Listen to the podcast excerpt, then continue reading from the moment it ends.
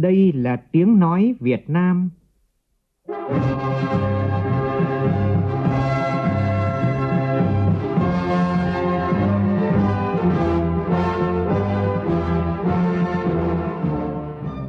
là tiếng nói Việt Nam,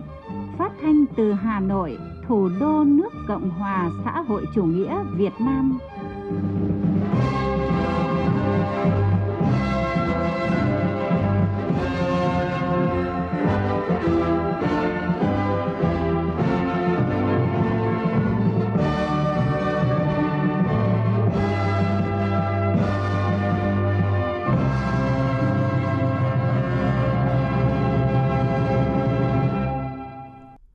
Biên tập viên Hùng Cường xin kính chào quý vị và các bạn. Mời quý vị và các bạn nghe chương trình Thời sự chiều của Đài Tiếng Nói Việt Nam. Chương trình có những nội dung chính sau đây.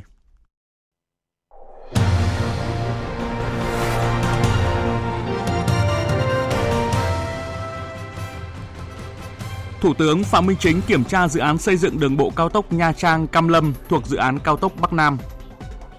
Mục trò chuyện đầu xuân với các nhà lãnh đạo, phóng viên Đài Tiếng Nói Việt Nam phỏng vấn Bộ trưởng Bộ Công Thương Nguyễn Hồng Diên về nhiệm vụ giải pháp để đạt mục tiêu đề ra của ngành công thương trong năm 2023. Hôm nay, ngày cuối cùng trong kỳ nghỉ Tết Nguyên đán, các bến xe, nhà ga, sân bay, các tuyến đường hướng về các thành phố lớn bắt đầu đông đúc trở lại. Trong khi đó, theo Cục Cảnh sát Giao thông, 89 người thiệt mạng do tai nạn giao thông trong 7 ngày nghỉ Tết. Trong phần tin quốc tế, Mỹ và Đức chính thức thông báo kế hoạch gửi các loại xe tăng chiến đấu chủ lực tới Ukraine, tạo nguy cơ thổi bùng hơn nữa căng thẳng với Nga. Ít nhất 54 người thiệt mạng và nhiều người khác bị thương trong một vụ đánh bom tại miền trung Nigeria.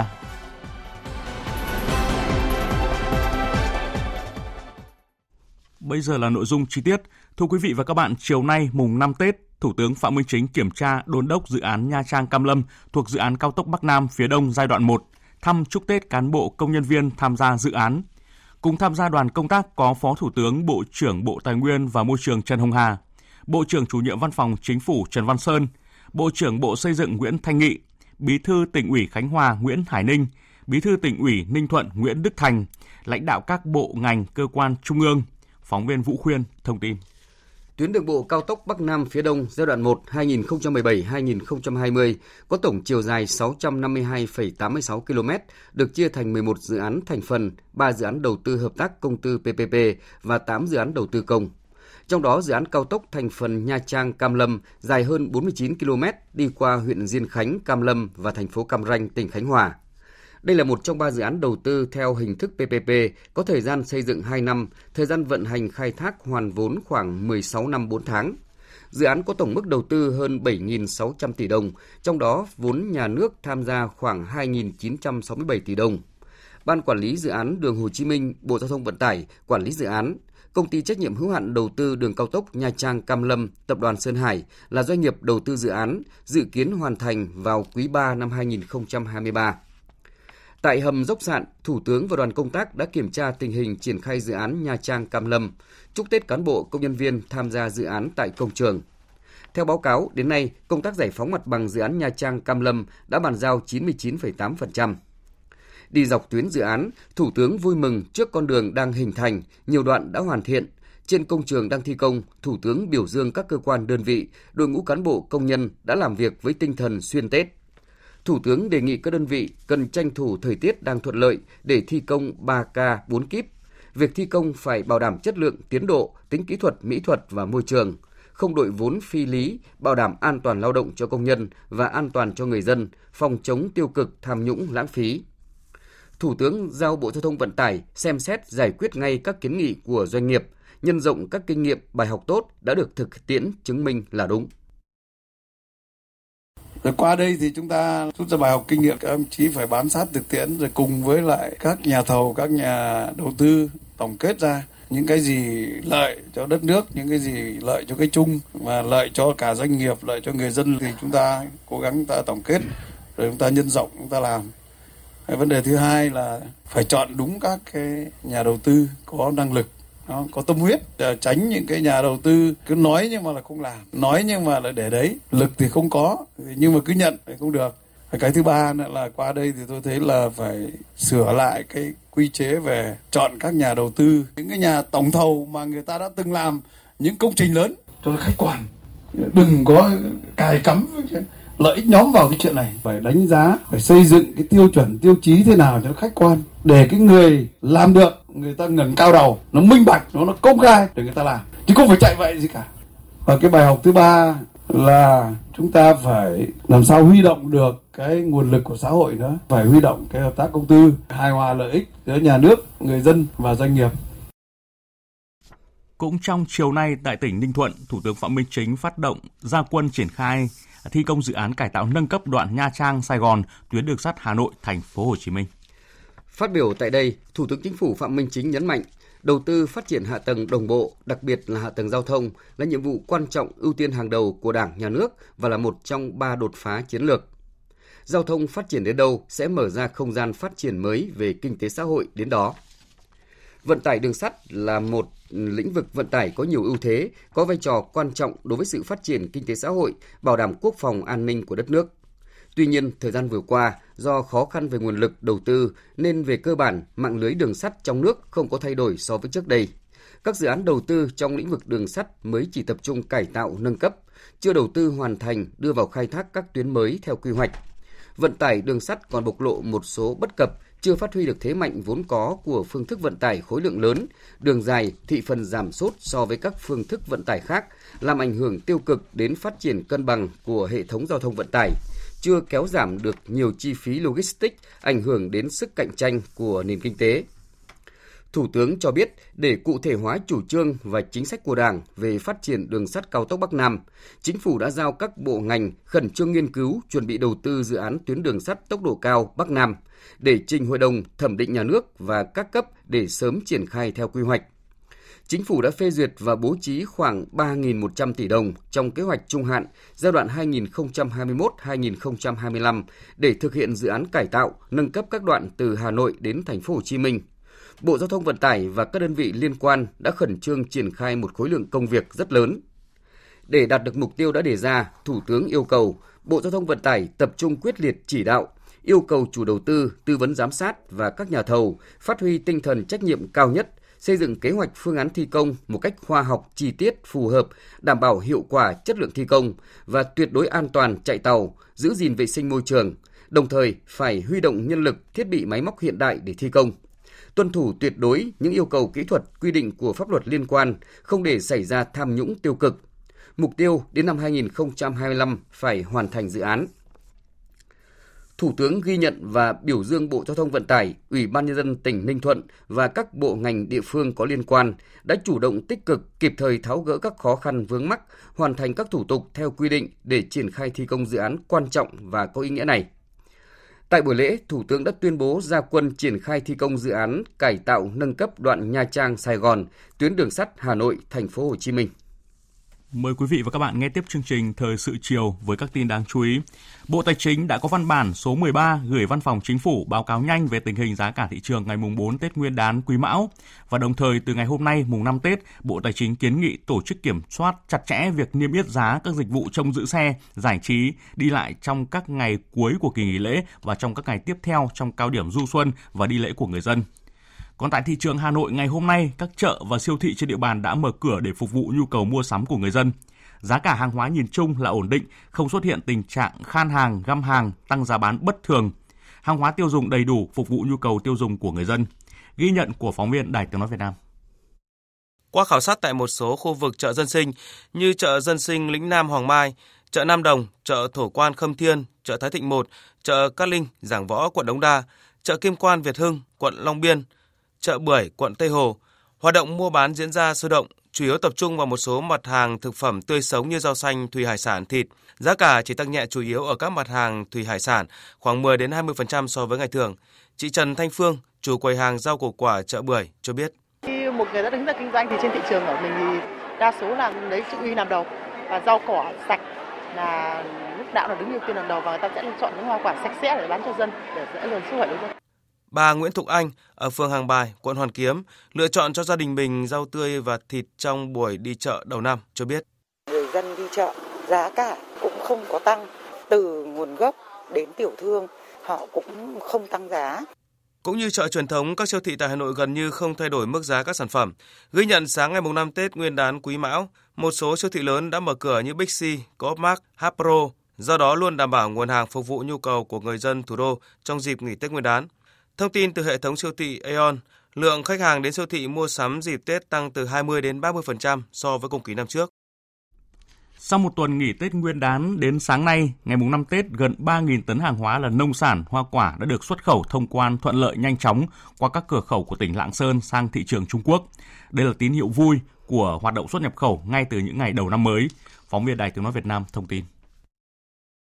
Sáng sớm ngày mùng 5 Tết Nguyên đán Quý Mão 2023, những chuyến xe hàng đầu tiên xuất sang Trung Quốc qua cửa khẩu hữu nghị đã hoàn tất thủ tục. Chị Hoàng Thị Lê, chủ doanh nghiệp tư nhân Hoàng Đức Phong tại tỉnh Lạng Sơn cho biết, hoạt động xuất nhập khẩu tại cửa khẩu của tỉnh Lạng Sơn diễn ra rất thuận lợi, nhanh chóng. Tôi à, rất là phấn khởi là cũng là chưa có năm nào mà tôi đăng ký nhiều xe như năm nay. Tôi à, mong là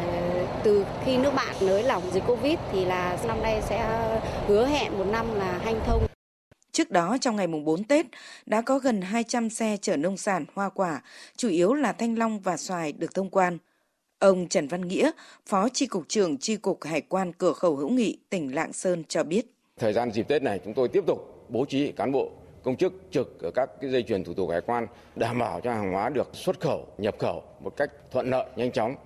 Theo anh Lang Văn Thuận, ở thị trấn Đồng Đăng, huyện Cao Lộc, tỉnh Lạng Sơn, một lái xe container chuyên vận chuyển hàng hóa tại cửa khẩu sang Trung Quốc. Ngày Tết, nhưng việc làm các thủ tục thông quan diễn ra rất nhanh chóng, thuận tiện. Tôi có kéo một xe công sang à, Trung Quốc để giải hàng. Công việc và thủ tục rất là thuận lợi. Hoạt động thông quan xuất khẩu nông sản qua các cửa khẩu của tỉnh Lạng Sơn cho thấy nhu cầu tiêu thụ hàng hóa nông sản của phía Trung Quốc đang tăng lên sau thời gian gián đoạn vì dịch bệnh, tạo đà tích cực cho hoạt động xuất khẩu trong thời gian tới. Tiếp tục thực hiện nghiêm chỉ đạo của Bộ trưởng Bộ Công Thương về việc tăng cường giám sát, kiểm tra, xử lý vi phạm trong kinh doanh xăng dầu. Đây là khẳng định của Tổng cục trưởng Tổng cục Quản lý thị trường Trần Hữu Linh trước hiện tượng có cây xăng giảm thời gian bán hàng diễn ra ở nhiều nơi. Phản ánh của phóng viên Đài Tiếng nói Việt Nam. Qua phản ánh của người dân, lực lượng quản lý thị trường tỉnh Hà Nam phát hiện trong khoảng thời gian 45 phút từ 11 giờ đến 11 giờ 45 phút ngày 25 tháng 1 tức mùng 4 Tết, cửa hàng xăng dầu số 1 vực vòng trên địa bàn thị xã Duy Tiên tỉnh Hà Nam đóng cửa không bán hàng mà không có lý do chính đáng. Qua đó đã ra quyết định xử phạt 15 triệu đồng.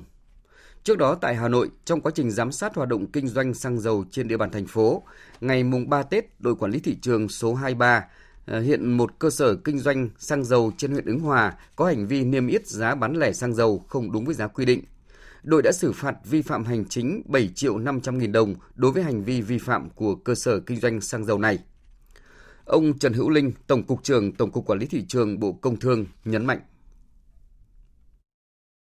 Theo chỉ đạo của chính phủ và của Bộ Công Thương, chúng tôi sẽ tiếp tục tập trung vào mặt hàng xăng dầu bởi vì là xăng dầu thì cũng tiếp tục là mặt hàng mà cần quan tâm đặc biệt trong việc là kiểm soát chống gian lận thương mại và xử lý nghiêm minh những cái hành vi găm hàng, bán hàng không đúng giá niêm yết đối với các cơ sở kinh doanh xăng dầu trên cả nước. Đối với từng cục quản lý thị trường địa phương thì chúng tôi cũng đã chỉ đạo để tăng cường công tác quản lý địa bàn cũng như là phải ra soát những tổ chức cá nhân kinh doanh trên địa bàn và trong lực lượng của thị trường thì từng đơn vị một sẽ phải có cái phương án tổ chức lực lượng cũng như là phân công rõ ràng cái trách nhiệm quản lý từng địa bàn để đảm bảo khâu phối hợp với các lực lượng chức năng cũng như liên thông trong cái khâu phối hợp thực hiện. Trước thông tin một số cửa hàng xăng dầu khu vực phía Nam cũng có dấu hiệu tạm ngưng hoạt động, ngừng bán hàng, đại diện Tổng cục Quản lý thị trường khẳng định tiếp tục phối hợp với Sở Công Thương các tỉnh thành phố thực hiện nghiêm việc giám sát hoạt động kinh doanh xăng dầu trên địa bàn, nắm tình hình cung cầu đối với mặt hàng này để kịp thời báo cáo tham mưu trong công tác quản lý, đồng thời chỉ đạo xử lý nghiêm các vi phạm theo quy định của pháp luật. Trong khi đó, theo phóng viên Thiên Lý, hôm nay 26 tháng 1, Cục Quản lý Thị trường tỉnh Bình Phước đã xử phạt một cửa hàng xăng dầu ngừng bán hàng trong ngày hôm qua mà không có lý do chính đáng. Cửa hàng bị phạt là chi nhánh công ty cổ phần xăng dầu khí Ngọc Phương Nam ở đường DT741 thuộc ấp Thuận Hòa, xã Thuận Lợi, huyện Đồng Phú. Lực lượng chức năng đã tiến hành kiểm tra và lập hồ sơ tiến hành xử phạt. Sau khi bị xử phạt, trưa nay 26 tháng 1, cửa hàng xăng dầu Ngọc Phương Nam đã mở bán bình thường.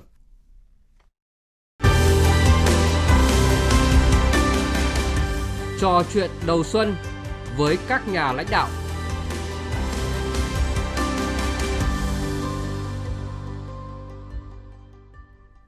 Thưa quý vị và các bạn, vượt qua rất nhiều thách thức, tác động không thuận của tình hình thế giới và những khó khăn nội tại của nền kinh tế trong nước, ngành công thương đã thực hiện thắng lợi các nhiệm vụ kế hoạch năm 2022, trong đó xuất khẩu tăng 10,6 và tiếp tục xuất siêu năm thứ 7 liên tiếp –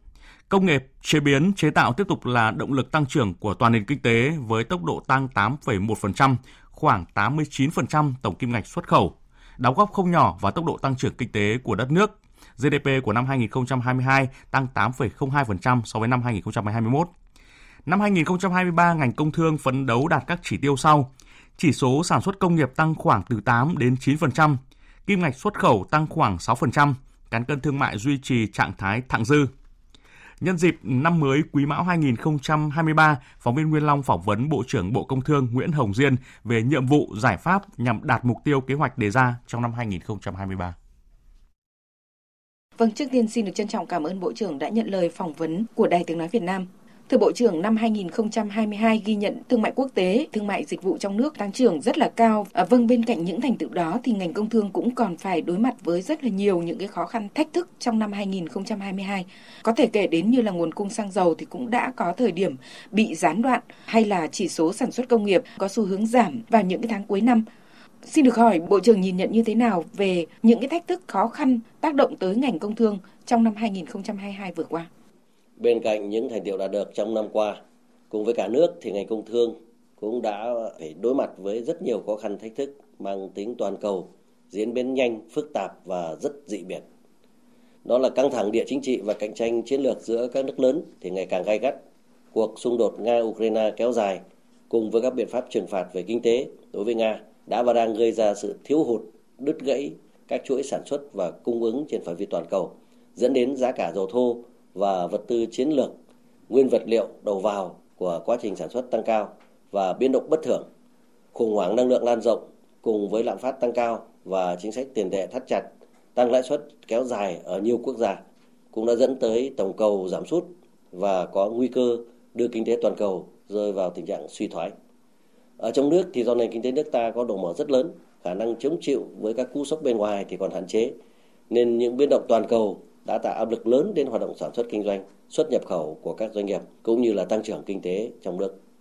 Dẫn tới hệ lụy là sản xuất công nghiệp có dấu hiệu tăng trưởng chậm lại trong những tháng cuối năm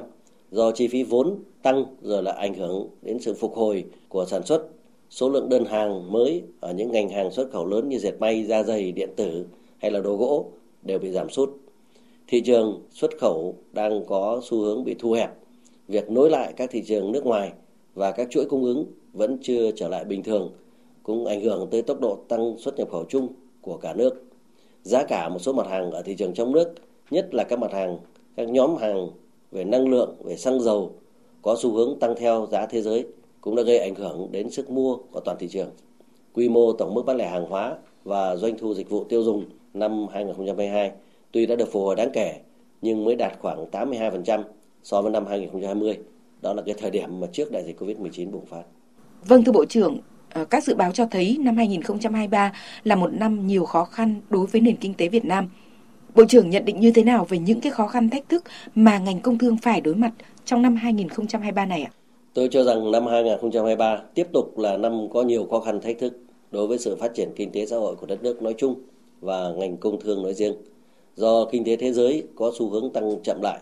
các rủi ro về tài chính, tiền tệ, an ninh năng lượng và lương thực vẫn chưa thể kết thúc sớm. Bảo hộ mậu dịch, căng thẳng địa chính trị và cạnh tranh chiến lược giữa các nước lớn thì ngày càng tiếp tục gay gắt. Xung đột Nga-Ukraine kéo dài sẽ khiến cho nguồn cung và giá cả năng lượng tiếp tục diễn biến phức tạp khó lường. Sức ép lạm phát, giá xăng dầu, nguyên vật liệu đầu vào vẫn ở mức cao. Các thị trường xuất nhập khẩu lớn, truyền thống thì đang bị thu hẹp. Việc tiếp cận thị trường và nguồn vốn của các doanh nghiệp tiếp tục có những khó khăn. Ở trong nước thì mặc dù nền kinh tế đã có những dấu hiệu phục hồi đáng ghi nhận, nhưng các chỉ số tăng trưởng đã có những dấu hiệu chậm lại trong những tháng cuối năm 2022. Các tác động của kinh tế toàn cầu đối với đất nước là rất rõ rệt khi độ mở của nền kinh tế nước ta ngày càng lớn sẽ tác động đến việc thực hiện các mục tiêu tăng trưởng mà Quốc hội và chính phủ đã đề ra. Thưa Bộ trưởng, từ các cái nhận định như vậy cũng như là thực tế đã trải qua trong năm 2022, xin Bộ trưởng cho biết các cái giải pháp của Bộ Công Thương nhằm đạt được các cái nhiệm vụ kế hoạch đề ra của năm 2023. Để kịp thời khắc phục những hạn chế yếu kém thời gian qua, đồng thời tiếp tục đổi mới, nâng cao chất lượng công tác, thực hiện thắng lợi và toàn diện các mục tiêu, nhiệm vụ kế hoạch năm 2023 được giao, ngành công thương sẽ tập trung thực hiện quyết liệt hiệu quả một số nhiệm vụ chủ yếu đó là tiếp tục nghiên cứu, quán triệt sâu sắc và tổ chức thực hiện nghiêm túc, có hiệu quả các chủ trương đường lối của Đảng, chính sách pháp luật của nhà nước, nhất là các chủ trương chính sách có liên quan về phát triển công nghiệp và thương mại. Khẩn trương xây dựng kế hoạch hành động và tập trung triển khai thực hiện đồng bộ, quyết liệt và hiệu quả các nhiệm vụ được giao tại các nghị quyết của chính phủ về nhiệm vụ phát triển kinh tế xã hội và cải thiện môi trường đầu tư kinh doanh, nâng cao năng lực cạnh tranh quốc gia. Trong đó chú trọng các giải pháp tháo gỡ khó khăn, hỗ trợ doanh nghiệp phục hồi, phát triển sản xuất kinh doanh, đẩy nhanh triển khai các dự án phát triển công nghiệp thương mại, nhất là các dự án trọng điểm để sớm đưa các dự án này vào hoạt động, tạo động lực mới cho tăng trưởng kinh tế của đất nước. Thứ hai là chú trọng nâng cao chất lượng và tính chủ động trong việc tham mưu xây dựng thể chế, thể chế hóa kịp thời các chủ trương chính sách của Đảng liên quan đến ngành, lĩnh vực quản lý, hoàn thành có chất lượng và đúng thời hạn các nhiệm vụ được giao tại chương trình xây dựng văn bản quy phạm pháp luật của Bộ năm 2023 và các dự án sửa đổi bổ sung các luật, các chiến lược, các quy hoạch phát triển của ngành. Đồng thời, tiếp tục giả soát, tham mưu, sửa đổi bổ sung, hoàn thiện những cơ chế chính sách còn bất cập, trồng chéo, cản trở hoạt động của sản xuất kinh doanh và đề xuất cấp có thẩm quyền cho thực hiện thí điểm những quy định chính sách có tính đột phá để khơi thông và giải phóng các nguồn lực, nhất là nguồn lực xã hội trong đầu tư phát triển ngành công thương.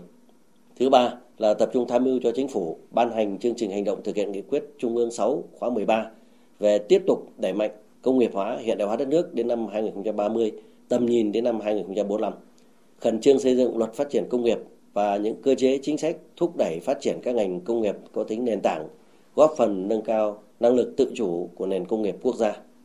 Tích cực tham mưu tổng kết cơ chế chính sách về hội nhập kinh tế quốc tế, nhất là việc thực hiện chính sách thu hút đầu tư FDI trong lĩnh vực công nghiệp và thương mại. Từ đó đề xuất các giải pháp phù hợp nhằm khuyến khích, ràng buộc các doanh nghiệp FDI có sự lan tỏa, chia sẻ và hỗ trợ thực chất các doanh nghiệp trong nước để thúc đẩy chuyển giao công nghệ, phát triển kỹ năng quản trị, hình thành các chuỗi cung ứng về vật tư, nguyên liệu và cụm liên kết ngành, góp phần nâng cao năng lực cạnh tranh của các doanh nghiệp Việt để từng bước tham gia sâu hơn vào chuỗi sản xuất và cung ứng toàn cầu. Thứ bốn là chủ động ra soát, tham mưu cho cấp có thẩm quyền, đàm phán, ký kết các cơ chế hợp tác song phương và đa phương mới, đồng thời tiếp tục phát huy vai trò của hệ thống cơ quan thương vụ Việt Nam ở ngoài nước, góp phần hỗ trợ cho các địa phương, các doanh nghiệp trong việc khai thác có hiệu quả các hiệp định thương mại tự do đã ký kết để mở rộng và đa dạng hóa thị trường và chuỗi cung ứng cũng như là các mặt hàng xuất nhập khẩu. Chú trọng hỗ trợ các địa phương, doanh nghiệp chuyển mạnh sang xuất khẩu chính ngạch gắn với việc xây dựng thương hiệu, thúc đẩy xuất khẩu bền vững, tiếp tục đổi mới công tác xúc tiến thương mại, kết hợp chặt chẽ giữa thương mại truyền thống và thương mại hiện đại, khai thác có hiệu quả thị trường nội địa 100 triệu dân còn rất nhiều tiềm năng. Đồng thời, theo dõi sát diễn biến cung cầu, giá cả thị trường, các mặt hàng thiết yếu để điều hành phù hợp và hiệu quả. Tăng cường công tác kiểm tra, kiểm soát thị trường, đẩy mạnh đấu tranh phòng chống buôn lậu và gian lận thương mại, gian lận xuất xứ, cạnh tranh không bình đẳng, nâng cao năng lực phòng vệ thương mại của chúng ta, bảo đảm môi trường sản xuất kinh doanh lành mạnh, bình đẳng cho doanh nghiệp, bảo vệ sản xuất và lợi ích người tiêu dùng trong nước phù hợp với các cam kết quốc tế. Thứ năm là tăng cường kỷ luật kỷ cương, hành chính, nâng cao hiệu lực hiệu quả chỉ đạo điều hành và ý thức chấp hành gắn với đề cao trách nhiệm người đứng đầu trong triển khai thực hiện các nhiệm vụ đúng phương châm hành động của chính phủ là đoàn kết, kỷ cương, bản lĩnh, linh hoạt, đổi mới sáng tạo, kịp thời và hiệu quả. Tiếp tục đổi mới lề lối, phương thức làm việc, đẩy mạnh cải cách hành chính, đơn giản hóa các thủ tục, tạo thuận lợi cho hoạt động đầu tư, sản xuất kinh doanh, chủ động phối hợp, xử lý công việc gắn với đẩy mạnh ứng dụng công nghệ thông tin, chuyển đổi số, tạo chuyển biến mạnh mẽ trong toàn hệ thống, góp phần thực hiện thắng lợi toàn diện các mục tiêu, nhiệm vụ được lãnh đạo Đảng, Nhà nước giao. Ờ, nhân dịp năm mới và đón xuân quý mão, thay mặt ban cán sự lãnh đạo ờ, ngành công thương, chúng tôi trân trọng kính chúc các đồng chí lãnh đạo Đảng, Nhà nước, Mặt trận Tổ quốc Việt Nam và lãnh đạo các ban bộ ngành, đoàn thể trung ương, lãnh đạo các địa phương và cộng đồng doanh nghiệp và người dân một năm mới dồi dào sức khỏe, hạnh phúc và thành công. Vâng, xin trân trọng cảm ơn Bộ trưởng đã trả lời phỏng vấn Đài Tiếng Nói Việt Nam. Quý vị và các bạn vừa nghe phóng viên Đài Tiếng Nói Việt Nam phỏng vấn Bộ trưởng Bộ Công Thương Nguyễn Hồng Diên về nhiệm vụ giải pháp để đạt mục tiêu đề ra của ngành công thương trong năm 2023. Thời sự VOV, nhanh, tin cậy, hấp dẫn. Thưa quý vị và các bạn, ngày hôm nay, ngày mùng 5 Tết Quý Mão, thành phố Hà Nội tổ chức lễ hội kỷ niệm 234 năm chiến thắng Ngọc Hồi Đống Đa để tôn vinh tưởng nhớ công lao to lớn của Hoàng đế Quang Trung Nguyễn Huệ cùng các tướng sĩ quân Tây Sơn đại phá quân Thanh, giành lại bờ cõi cho dân tộc. Phóng viên Đài Tiếng nói Việt Nam thông tin. Xin Đức Hoàng đế phù hộ vào mùa xuân năm kỷ dậu 1789, nghĩa quân Tây Sơn dưới sự chỉ huy tài tình sáng tạo của Hoàng đế Quang Trung Nguyễn Huệ đã tiến công thần tốc, đánh tan 29 vạn quân Mãn Thanh, giải phóng kinh thành Thăng Long. Chiến thắng Ngọc Hồi Đống Đa là bản anh hùng ca bất hủ trong lịch sử đấu tranh, dựng nước và giữ nước vĩ đại của dân tộc Việt Nam, là minh chứng lịch sử khẳng định nghệ thuật quân sự tuyệt vời của dân tộc ta. Đó là nghệ thuật chuyển quân thần tốc từ Phú Xuân ra Bắc của nghĩa quân Tây Sơn là nghệ thuật tác chiến chiến lược trong từng trận đánh. Chiến thắng Ngọc Hồi Đống Đa chính là sự hội tụ, kết tinh sâu sắc của truyền thống yêu nước, yêu độc lập tự do, cùng với đó là tinh thần đoàn kết, dũng cảm, ý chí cuột cường ngàn đời của nhân dân ta. Bằng thắng lợi vĩ đại này, dân tộc ta dưới sự lãnh đạo thiên tài của Hoàng đế Quang Trung Nguyễn Huệ đã đập tan giấc mộng xâm lược của quân Mãn Thanh, giải phóng đất nước, giữ vững độc lập dân tộc. Ông Lê Tuấn Định, Chủ tịch Ủy ban Nhân dân quận Đống Đa, trưởng ban tổ chức lễ hội cho biết. Tự hào tiếp nối truyền thống, khí thế hào hùng của chiến thắng Ngọc Hồi Đống Đa năm xưa. Trong năm 2022, Đảng bộ, chính quyền và nhân dân quận Đống Đa đã đoàn kết, sáng tạo, đổi mới, nỗ lực, phấn đấu, hoàn thành toàn bộ 13 chỉ tiêu an ninh chính trị, trật tự an toàn xã hội được kiểm soát, giữ vững, an sinh xã hội được đảm bảo. Ngay sau lễ khai mạc là chương trình biểu diễn nghệ thuật màn sử thi kỷ niệm 234 năm chiến thắng Ngọc Hồi Đống Đa do Nhà hát tuồng Việt Nam thực hiện. Phần hội diễn ra với các hoạt động văn nghệ của các đoàn nghệ thuật, cờ tướng, cờ người, các trò chơi dân gian.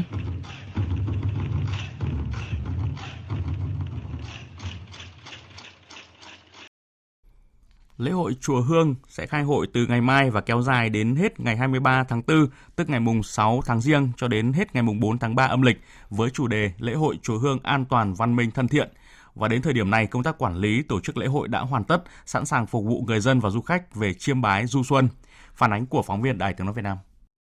Lễ hội Chùa Hương năm 2023 được tổ chức quy mô cấp huyện, gắn với tôn vinh, quảng bá giá trị di tích quốc gia đặc biệt, di tích lịch sử và quần thể danh lam thắng cảnh Hương Sơn – Ban tổ chức lễ hội Chủ Hương năm 2023 đã thành lập 7 tiểu ban, một trạm kiểm soát vé thắng cảnh, một tổ liên ngành để bảo đảm an ninh trật tự không gian lễ hội. Để đảm bảo an toàn cho người dân, du khách tham dự ngày khai hội Chủ Hương vào ngày mùng 6 Tết Nguyên đán, tức ngày 27 tháng 1,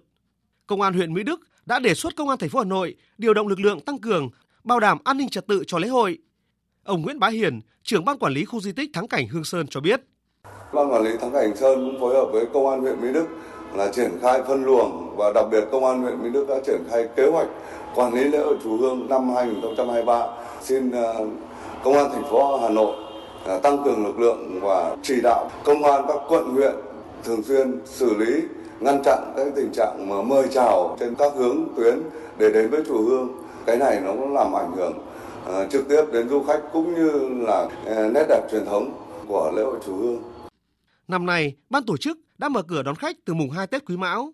Điểm nổi bật của lễ hội Chùa Hương năm nay là ban tổ chức đã đổi mới hình thức bán vé tham quan từ hình thức bán vé truyền thống sang mô hình bán vé điện tử, đồng thời sắp xếp lại các điểm bán vé, phương thức bán vé, bỏ việc bán vé tại hai cổng Tiên Mai và Đông Khê. Để đảm bảo thông thoáng, tạo điều kiện cho du khách tham quan trải hội, ban tổ chức cũng thí điểm mô hình chạy xe điện tại các điểm bến xe để du khách về Chùa Hương có thể thuận tiện tham quan vẻ đẹp của xã Hương Sơn. Thưa quý vị và các bạn, hôm nay là ngày nghỉ cuối cùng trong kỳ nghỉ Tết Nguyên đán Quý Mão. Từ sáng nay, các cửa ngõ bến xe của Hà Nội đã trở nên đông đúc với mật độ giao thông liên tục tăng cao khi người dân từ các địa phương trở về thủ đô chuẩn bị cho ngày đi làm đầu tiên. Lúc này chúng tôi đã kết nối được với phóng viên Huy Nam đang có mặt tại cửa ngõ phía nam của thủ đô để cập nhật những thông tin mới nhất về tình hình giao thông ạ. Bây giờ xin mời phóng viên Huy Nam ạ. À, vâng, à, thưa quý vị và các bạn, à, hiện tôi đang có mặt tại à, ngã tư à, Pháp Vân, Ờ, đường Vành Đai 3, một nút giao thông trọng điểm của thành phố Hà Nội. Và trong chiều nay và ngay lúc này, lúc khoảng à, 18 giờ 30 thì à, tình hình giao thông ở đây cũng à, tương đối là thuận tiện. Và cái phương tiện chỉ ùn ứ nhẹ nơi điểm giao nhau giữa đường cao tốc với đường Vành Đai 3 chứ không bị ùn ứ kéo dài như một số kỳ nghỉ trước. À, thực tế này cũng có thể là do rút được kinh nghiệm từ các cái kỳ nghỉ trước à, tình trạng tắc đường để dồn ứ dồn ứ phương tiện tăng cao tại cửa ngõ ra vào thành phố nên là những ngày qua, người dân từ các tỉnh, thành phố đã giải rác và trở lại thủ đô. Và nhiều khu vực trước đây được coi là điểm nóng như là đường vành đai ba chữ thấp, đoạn từ ở tư Phật Vân đến ờ, đường Ngọc Hồi, hay là trước cổng ở bến xe nước ngầm, bến xe Giáp Bát. Giao thông luôn ใน tình trạng dồn ứ, phương tiện ờ, di chuyển khó khăn. Thì ờ, hôm nay trong chiều ngày cuối cùng của kỳ nghỉ Tết Nguyên đán, Quý Mão thì các phương tiện đều di chuyển được. Và tương tự tại khu vực phía đông bắc của thành phố Hà Nội như là quốc lộ 5 rồi đường Cổ Linh điểm nối lên cầu Vĩnh Tuy, cầu Thanh Trì thì à, tình trạng ùn tắc kéo dài à, cũng à, không xảy ra. Và để đảm bảo trật tự an toàn giao thông, tránh cái tình trạng là phương tiện ùn tắc kéo dài thì lực lượng cảnh sát giao thông rồi thanh tra giao thông thành phố Hà Nội đã phối hợp với các lực lượng khác như là công an phường rồi tự quản trên địa bàn là phân luồng từ xa và xử lý những trường hợp dừng đỗ xe không đúng quy định. Đồng thời là tăng cường lực lượng chốt trực tại các ngã ba, ngã tư và các cái điểm nóng về ùn tắc để điều tiết giao thông và một cái điểm mới nữa là để uh, kịp thời giải phóng số lượng hành khách uh, lớn khi đến tại các bến xe vào dịp uh, cao điểm uh, trở lại thủ đô cũng như phục vụ người dân đi lại trong dịp Tết uh, Nguyên đán này. Thì uh, tổng ty vận tải Hà Nội đã tăng cường thêm là hàng trăm lượt xe buýt mỗi ngày. Cụ thể là trong ngày hôm nay tức là ngày uh, mùng 5 Tết thì uh, tổng công ty vận tải Hà Nội đã bố trí 791 xe hoạt động uh, với 9.348 lượt xe uh, một ngày.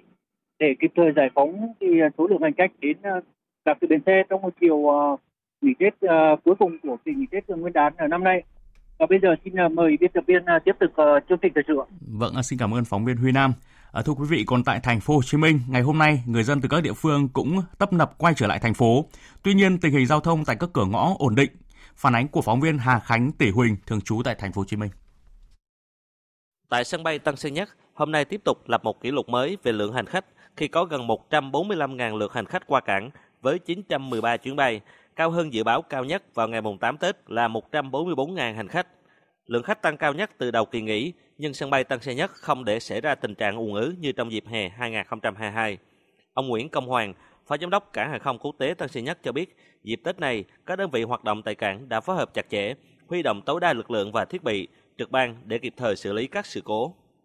Ngày mai là ngày làm việc nên chính ra hôm nay là tất cả khách họ sẽ bay về để ngày mai làm việc nên là cái lượng khách hôm nay sẽ là kỷ lục và nó sẽ có một ngày nữa là ngày ờ, thứ bảy chủ nhật này sẽ là rất đông và hiện nay là quy trình ờ, phối hợp giữa các đơn vị là rất là nhịp nhàng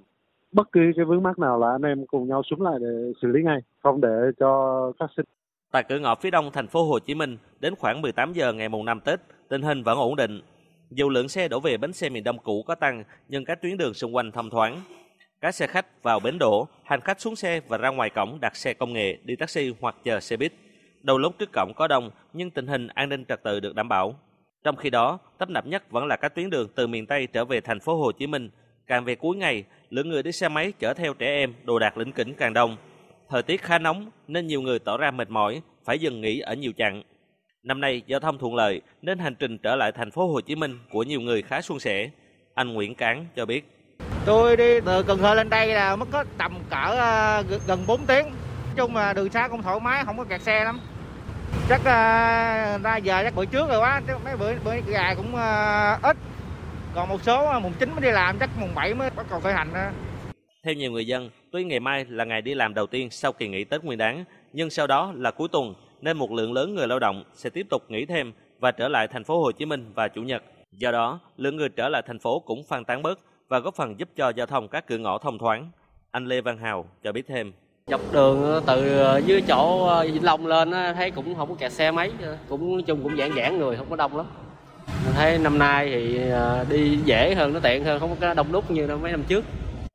Các bến xe liên tỉnh cũng cho biết các xe trở về bến khá đông nhưng rải rác ở các khung giờ nên tình hình không quá căng thẳng. Các bến cũng tạo điều kiện tốt nhất để xe nhanh chóng quay đầu. Lực lượng cảnh sát giao thông và các đơn vị khác luôn túc trực để đảm bảo an toàn giao thông nên không xảy ra tình trạng ùn ứ. Thông tin cập nhật về lĩnh vực giao thông, chiều nay, Cục Cảnh sát Giao thông Bộ Công an cho biết trong 7 ngày nghỉ Tết Quý Mão, toàn quốc xảy ra 152 vụ tai nạn giao thông, làm 89 người chết. Riêng vi phạm về nồng độ cồn, lực lượng Cảnh sát Giao thông đã xử lý gần 8.000 trường hợp, vi phạm về ma túy là 17 trường hợp.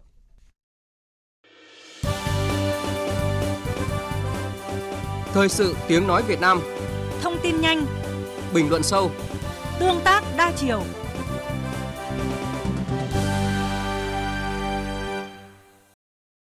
Chuyển sang phần tin quốc tế, Mỹ và Đức đã chính thức thông báo kế hoạch gửi các loại xe tăng chiến đấu chủ lực tới Ukraine. Quyết định đánh dấu một bước ngoặt lớn trong sự hỗ trợ của phương Tây dành cho Ukraine và có nguy cơ thổi bùng hơn nữa ngọn lửa căng thẳng với Nga.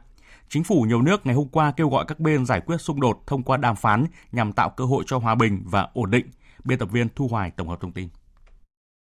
Tổng thống Mỹ Joe Biden hôm qua cho biết nước này sẽ gửi 31 xe tăng M1 Abrams tới Ukraine, đảo ngược lập luận trước đó rằng những thiết bị quân sự tối tân này quá khó để quân đội Ukraine vận hành và bảo trì.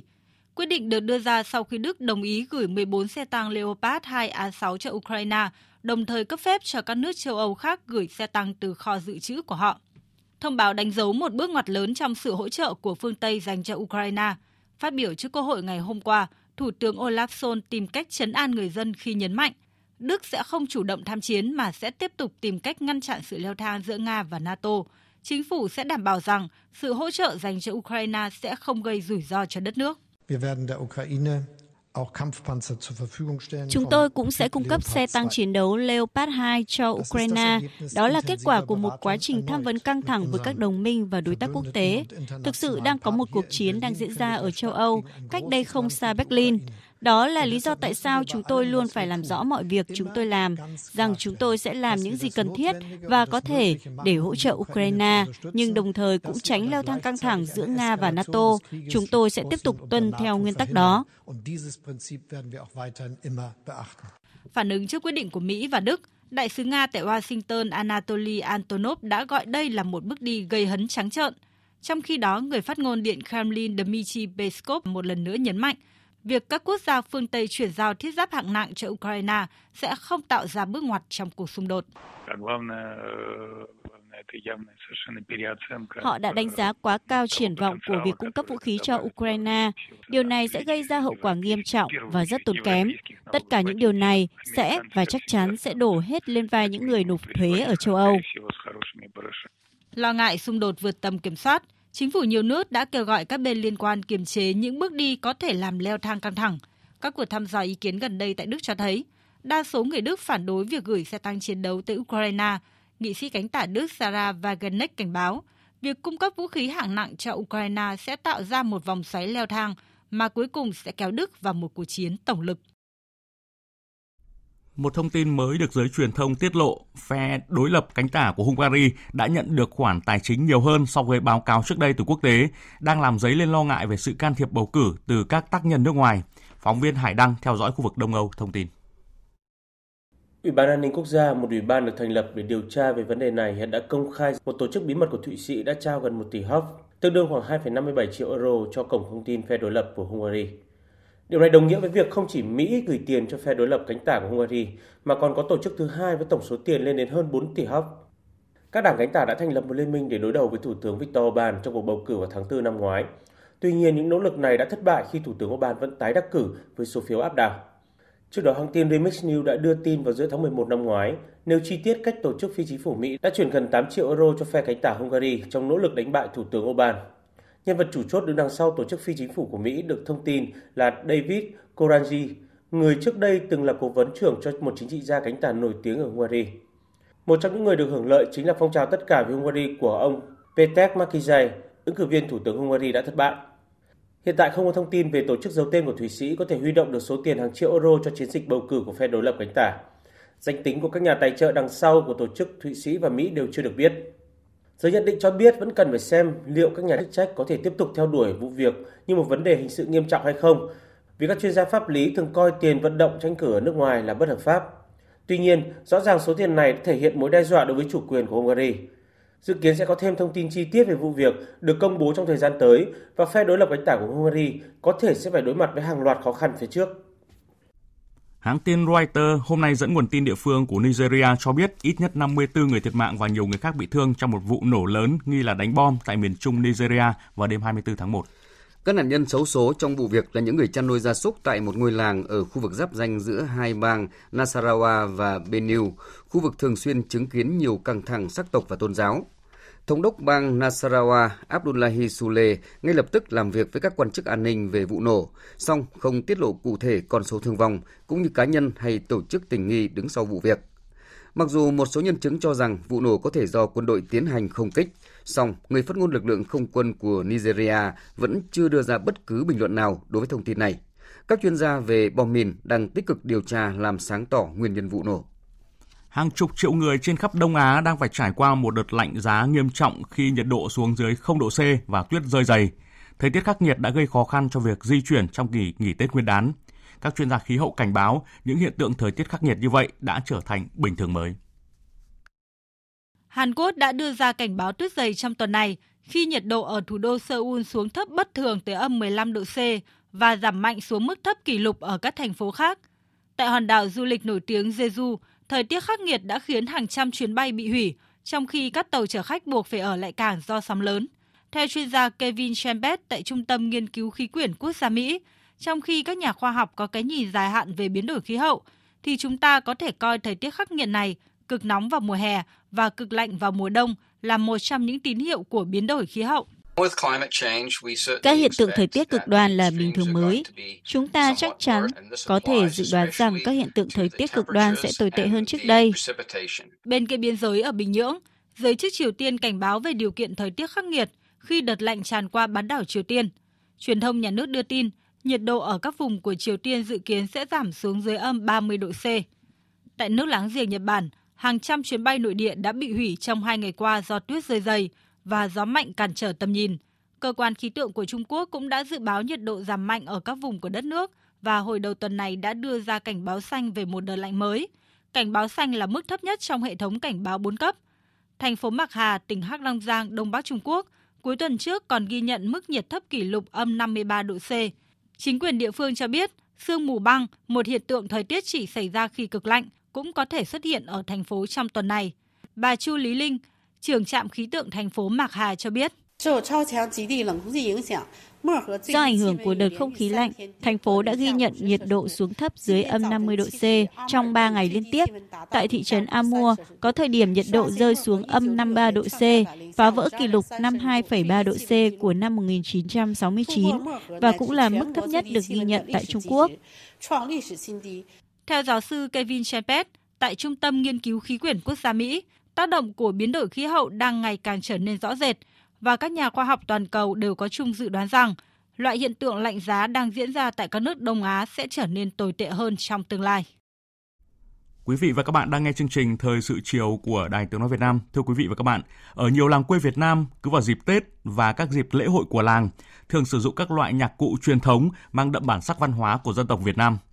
trong bối cảnh hội nhập, nhiều loại hình âm nhạc cổ truyền ngày càng bị mai một, thì không ít nghệ nhân tâm huyết vẫn nỗ lực lưu giữ nét âm nhạc độc đáo riêng ở vùng quê của mình.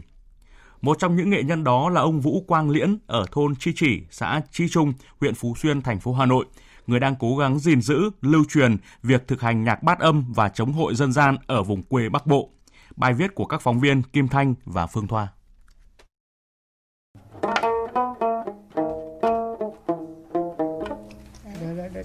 Lưu Thủy.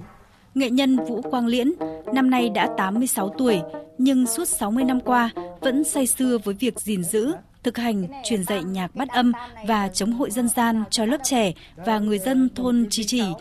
Thì là các cụ đi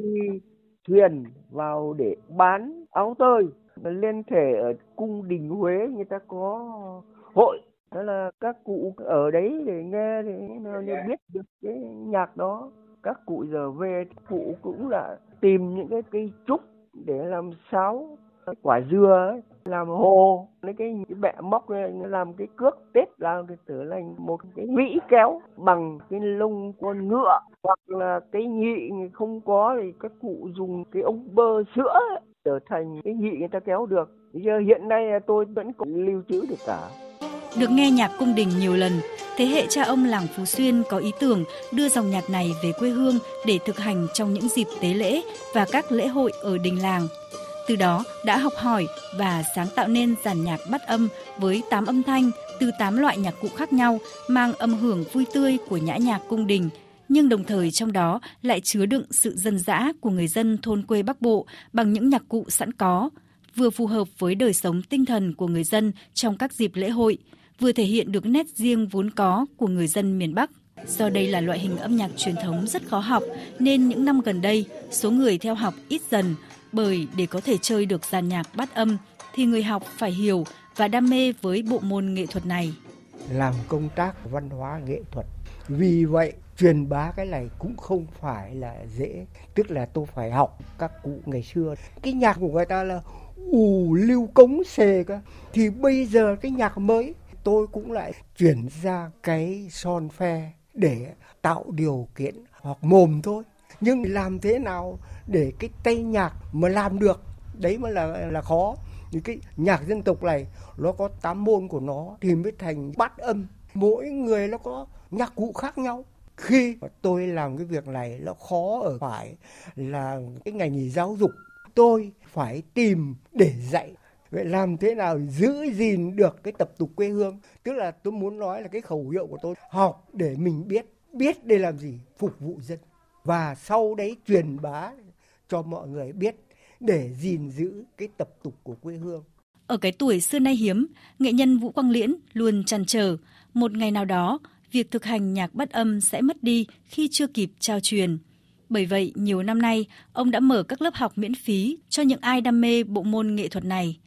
Ông Ngô Văn Đãi và anh Vũ Xuân Thắng, thành viên đội nhạc bắt âm thôn Chi Trì, cho biết. Học thì phải nói về sau sau thầy phải đến năm sáu năm thì mới gọi là sử dụng được hết một hai ba nhạc. Thế còn giỏi là giỏi đầu tiên là tôi phải vào sáo rồi. Nhưng mà để vào cái các cái nhạc cụ cổ truyền là mệt.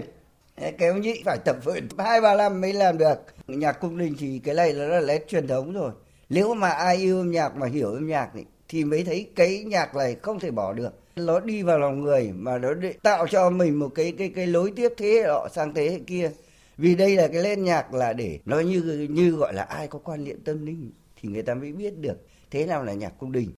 cụ liễn mở mấy khóa rồi nhưng mà các bác kia đều không học được. Học ai nhanh phải ba năm. Ví dụ như một bài chống hội người ta đánh xong là xong. Người ta không phụ thuộc vào ai cả người ta chỉ đánh để cho người ta quay hay là người ta biểu diễn hết bài là xong. Thế nhưng mà khi vào tế thì nó lại không thế. Vào tế thì hầu như là phải kết hợp tất cả ông chủ tế ông hô thì mình mới được đánh. Mà bắt đầu đi thì mình đánh chống thì bắt đầu mới được đi. Nhưng mà khi các cụ dừng không đi nữa thì mình mới ngắt chống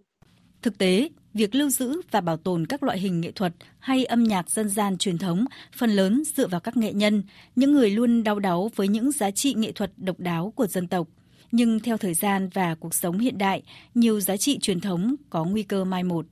Theo ông Vũ Quang Dũng, nhà nghiên cứu văn hóa dân gian, Viện Nghiên cứu Văn hóa, Viện Hàn lâm Khoa học Xã hội Việt Nam, các nghệ nhân chính là ngọn đuốc truyền lửa cho các thế hệ con cháu về những di sản quý báu của dân tộc mình – tôi rất mừng là nó có sự tiếp nối như thế chứ mình cũng không bị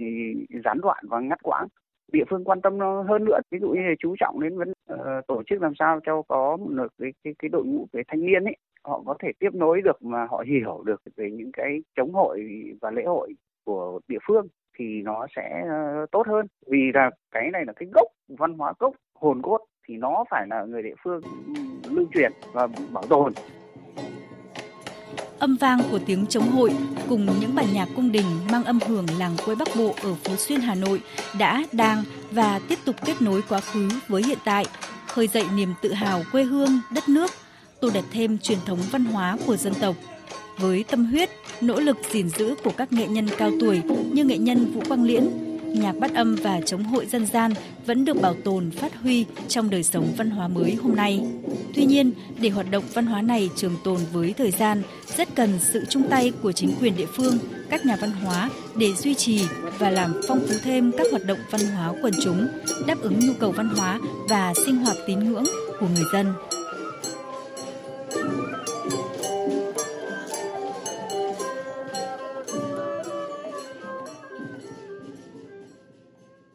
Tiếp theo chương trình thời sự chiều nay là trang tin thể thao.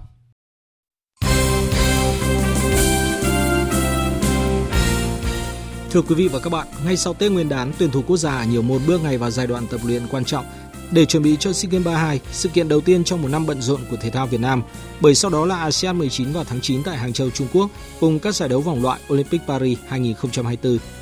SEA Games 32 diễn ra trong các ngày từ mùng 5 đến 17 tháng 5 tới. Đại hội lần này có 36 môn, 591 nội dung thi đấu tranh huy chương, cùng một môn và hai nội dung thi đấu biểu diễn.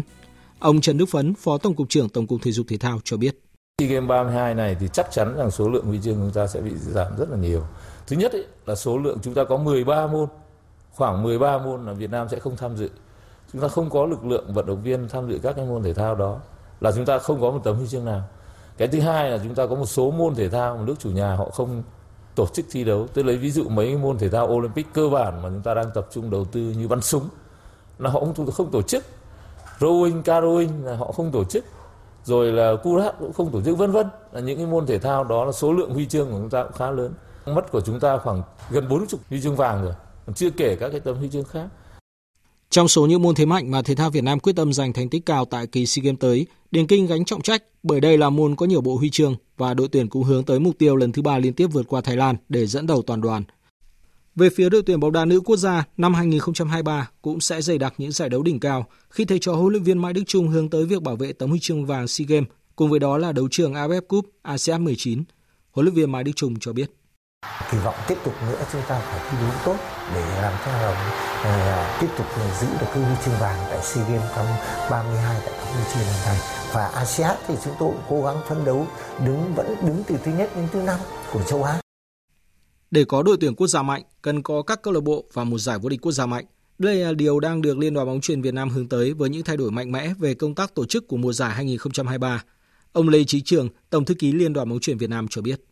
Thế để đối với giải vô địch quốc gia thì năm 2023 thì chúng ta lại tiếp tục thay đổi và giảm số đội xuống và thay đổi về hình thức tổ chức thi đấu. Hôm nay chúng ta tổ chức tách rời nhau thành 3 vòng tách biệt.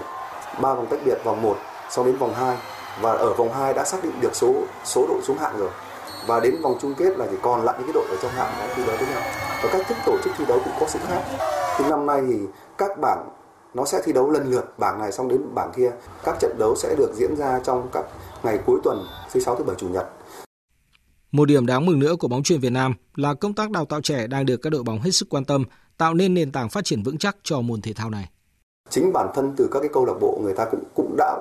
đã nhận thức ra những cái vấn đề đó. Thì chính vì vậy trong thời gian à, gần đây thì cũng nhiều câu lạc bộ đã bắt đầu đào tạo các cái hệ thống trẻ của các vận động viên các cái vận động viên tuyến dưới để để có cái nguồn lực để cung cấp đến trên à, liên đoàn sẽ tổ chức các cái giải ví dụ như giải U23 cái giải trẻ thứ nhất để khuyến khích đào tạo trẻ. Với thứ hai những cái giải trẻ bắt buộc đối với câu lạc bộ mà đang thi đấu tại giải vô địch quốc gia là phải có đội trẻ để tham gia thi đấu. Nếu không có thì sẽ ờ, không được tính điểm tại giải vô địch quốc gia. Thì đấy là những cái yếu tố mà chúng ta vừa ờ, kích thích cái việc phát triển các câu lạc bộ và vừa đấy là bắt buộc đối với câu lạc bộ để đào tạo trẻ. Câu lạc bộ Barcelona đã giành quyền vào bán kết cúp nhà vua Tây Ban Nha khi chơi hơn người từ cuối hiệp 1 và ghi bàn đầu hiệp 2 để hạ Sociedad 1-0 trong trận tứ kết trên sân Nou Camp. Brian Mendes bị trước quyền thi đấu sau pha phạm lỗi với Busquets ở phút 40. Tới phút 52, Barcelona tận dụng lợi thế hơn người để ghi bàn quyết định. Kunde chọc khe dọc đường biên để Dembele đẩy bóng dài vào vòng cấm, dứt điểm căng từ góc hẹp. Thủ thành Alex Remiro chạm tay vào bóng nhưng không thể cứu thua cho đội khách. Pha phối hợp giữa Kunde và Dembele đưa Barcelona vào bán kết cúp nhà vua và còn nguyên cơ hội giành cú ăn 4 ở mùa giải này. Thầy trò Xavi đã hạ Real Madrid 3-1 ở chung kết siêu cúp Tây Ban Nha đang dẫn đầu bảng xếp hạng La Liga và đá hai lượt playoff, Europa League vào các ngày 16 và 23 tháng 2. Dự báo thời tiết Bắc Bộ và khu vực Hà Nội nhiều mây, đêm và sáng có mưa, mưa rào nhẹ rải rác và có nơi có rông, gió đông bắc cấp 3, vùng ven biển cấp 4, cấp 5, giật cấp 6, trời rét, vùng núi có nơi rét đậm, rét hại, nhiệt độ từ 12 đến 18 độ, vùng núi cao có nơi dưới 7 độ.